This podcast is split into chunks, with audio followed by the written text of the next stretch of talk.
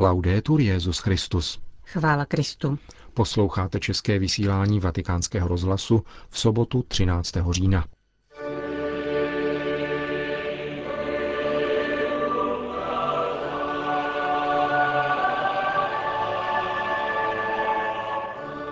V Pražské katedrále dnes bylo blahořečeno 14 františkánů zavražděných v roce 1611. O tom, zda rok víry má být zároveň rokem myšlení, uslyšíte v rozhovoru s německým filozofem Robertem Špémanem.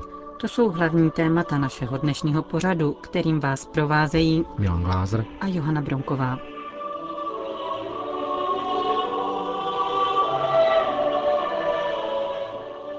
Katedrále svatých Víta Vojtěcha a Václava dnes proběhlo slavnostní blahořečení 14 pražských mučedníků. Hlavním celebrantem byl z papežského pověření kardinál Angelo Amato, prefekt Kongregace pro svatořečení a blahořečení. Vedle pražského arcibiskupa kardinála Dominika Duky s ním koncelebrovali také kardinálové Miloslav Vlk a Giovanni Coppa, dlouholetý nuncius v našich zemích, a generální ministr řádu františkánů otec Jose Rodríguez Carballo, čeští a moravští biskupové a početný zástup kněží. Slavnostní beatifikace těchto heroických řeholníků nemá být jakousi posmrtnou pomstou. Chce nás všechny povzbudit k přemáhání zla dobrem, pamětlivi slov našeho pána, která překonávají každou lidskou logiku. Milujte své nepřátele, prokazujte dobro těm, kdo vás nenávidí, žehnejte těm, kdo vás proklínají, modlete se za ty, kdo vám ubližují. 14 pražských mučedníků nás vybízí, abychom čelili přílivu zla, jež se hrne ze všech stran, v postoji odpuštění a bratrství a probouzeli tak dobro, které je v jádru každého lidského srdce. Profanace posvátného místa a vražda 14 zasvěcených mužů je v tragickém kontrastu s jejich dobrým životem. Blahoslavení mučedníci nebyli nenávistní. Jejich povoláním byla modlitba, práce a skutky milosedenství byli pokornými svědky Kristovy lásky, jeho kalvárie a jeho odpuštění. Sklízejme tedy símě dobra, jež zaseli. Nechme je vyrůst v majestátní strom, který vzkvétá a přináší plody smířeného a bratrského lidství. Řekl k dnešní beatifikaci papežský legát kardinál Angelo Amato. V závěru beatifikační slavnosti promluvil také nejvyšší představený františkánů, otec Rodríguez Carballo. Jak řekl, dnešní událost je důležitá pro celý řád, zejména ze tří důvodů.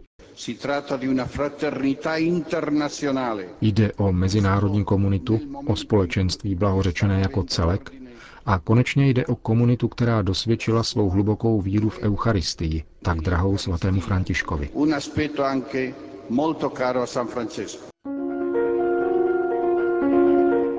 14 pražských mučedníků nebo také Bedřich Bachstein a jeho druhové, jak se objevuje v oficiálních dokumentech, tvořili františkánskou komunitu, která se usadila v roce 1604 v ruinách někdejšího karmelitánského kláštera u Panny Marie Sněžné v těsné blízkosti dnešního Václavského náměstí. V roce 1611 vrcholil spor Rudolfa II. s jeho bratrem Matyášem a v Praze sídlící císař se obrátil s žádostí o pomoc na jiného příslušníka své rodiny, pasovského biskupa Leopolda Habsburského. Vojsko vyslané na podporu Rudolfovy moci však pojalo výpravu jako příležitost ke snadnému zisku a na masopustní úterý 15. února 1611 dobilo a krutě vyplenilo malou stranu. Přestože pasovští drancovali majetek bez rozdílu vyznání jeho majitelů, na pravém břehu Vltavy se Dav obrátil s odvetou na katolické kláštery, pod záminkou, že skrývají vojáky, kterým se podařilo proniknout na druhý břeh. Zatímco jezuitské klementinum uhájili stavovští vojáci a minority od svatého Jakuba cech řezníků z větší části protestantský, krvelačné choutky lůzy se ukojily na augustiniánech na Karlově a na františkánech od Pany Marie Sněžné. Vikář kláštera, otec Bedřich Bachstein, se pokusil skrýt šest mladších bratří na půdu kostela. Řádění lůzy, které se podařilo proniknout do objektu, však nikdo neunikl. Mezinárodní komunita tvořená františkány z Itálie, Německa, Španělska, Holandska, Francie a z Čech a snad i dalších národů byla s neslíchanou krutostí zdecimována.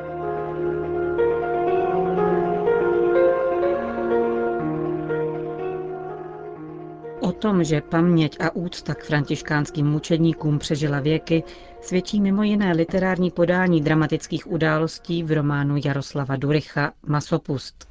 Poslechněme si několik úryvků. Do kořán otevřen byl dům řeholníků a obstoupen čekajícími. Už něco přinášeli, už něco vlekli.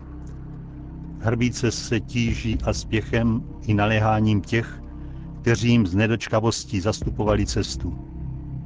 A bylo to asi v Římě nějaké zvláštní, neboť se mnozí skláněli nad ním a někteří přiklekávali, horlivě pomáhajíce konatí nějakou práci a zdálo se, že při ní užívali i nožů a dýk, jako by v rychlosti doráželi snad ovci či kozu, již vyvedli ze dvora řeholníků.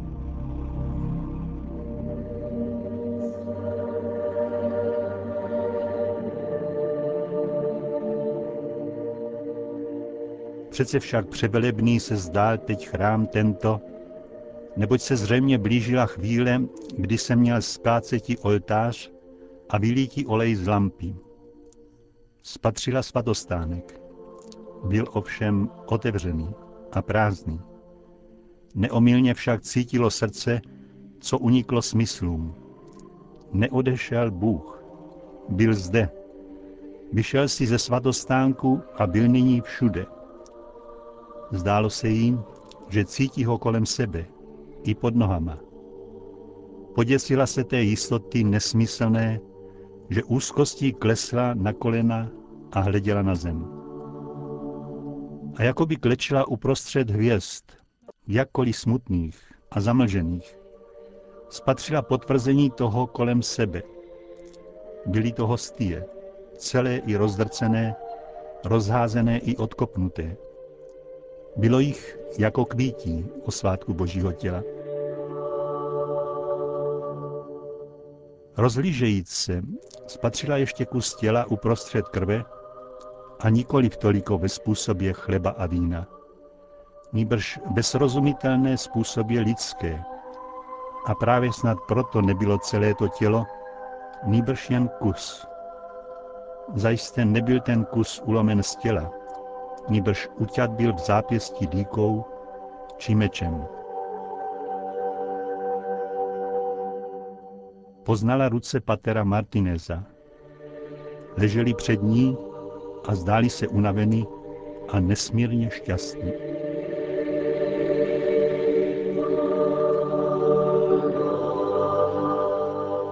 To byl úryvek z Durichova románu Masopust. Už pět let po těchto událostech byla těla františkánů, původně provizorně pohřbená v ambitech, přenesena do boční kaple svatého Michala. První kroky k beatifikačnímu procesu byly podniknuty už v 70. letech 17. století. Další pokus pak na začátku 20. století. Teprve v letech 1933 až 1944 však proběhl řádný diecézní beatifikační proces. Jehož akta byla roku 1947 předána do Říma.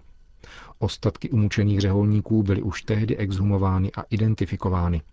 Nástup komunismu a přerušení diplomatických styků s Římem však dokončení procesu vyloučili. Proces byl obnoven po návratu svobody v naší vlasti v roce 1989 a dnes doveden ke šťastnému zakončení přičiněním více postulátora otce Petra Alcantara Houšky a postulátora františkánského řádu otce Giovanni Giuseppe Califana. Vatikán. Tuto tradici společného oběda založil Jan 23. Řekl včera Benedikt XVI. ve své improvizované promluvě, která zahájila společné stolování účastníků synodu s koncilními otci, primasem anglikánské církve a ekumenickým konstantinopolským patriarchou. Naše společenství je známkou toho, že jsme na cestě k jednotě a že v našich srdcích tato jednota spěje ku předu.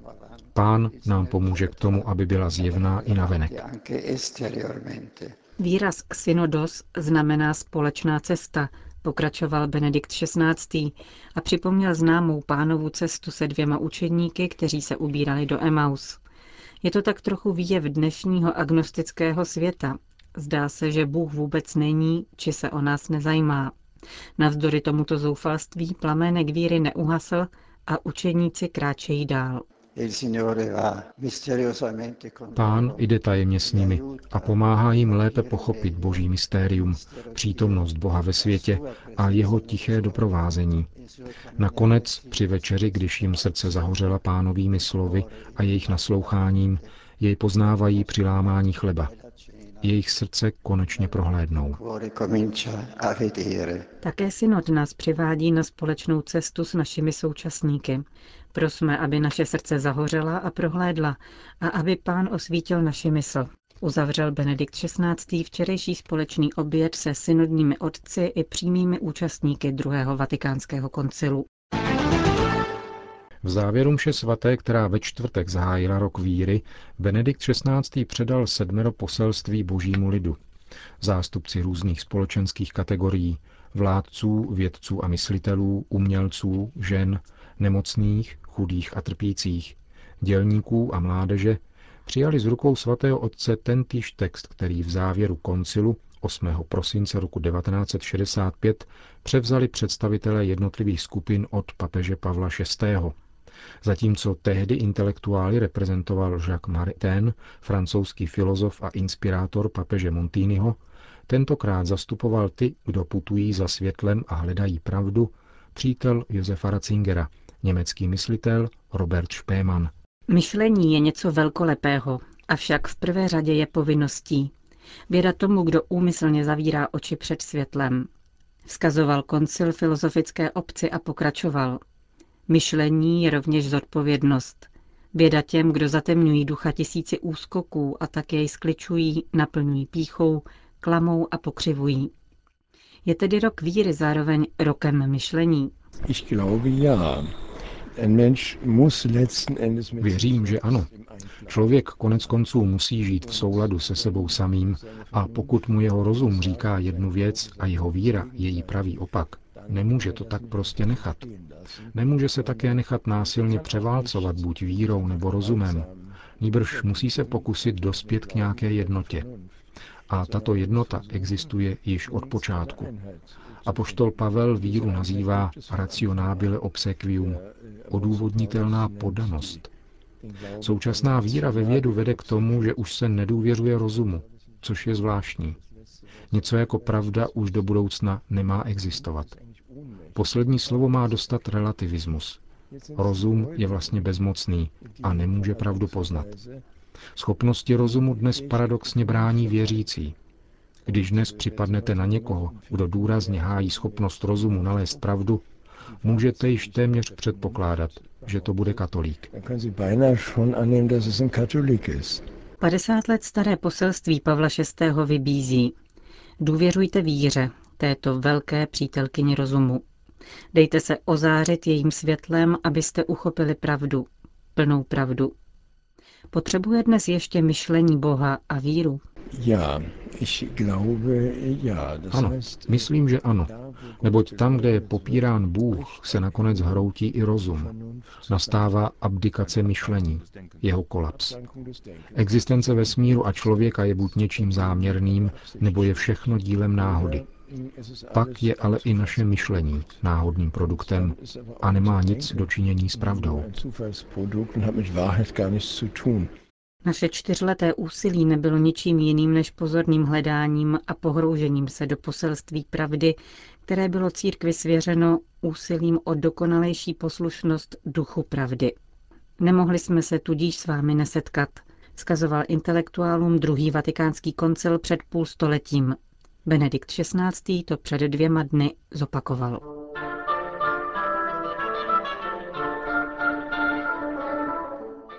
Končíme české vysílání vatikánského rozhlasu. Chvála Kristu. Laudetur Jezus Christus.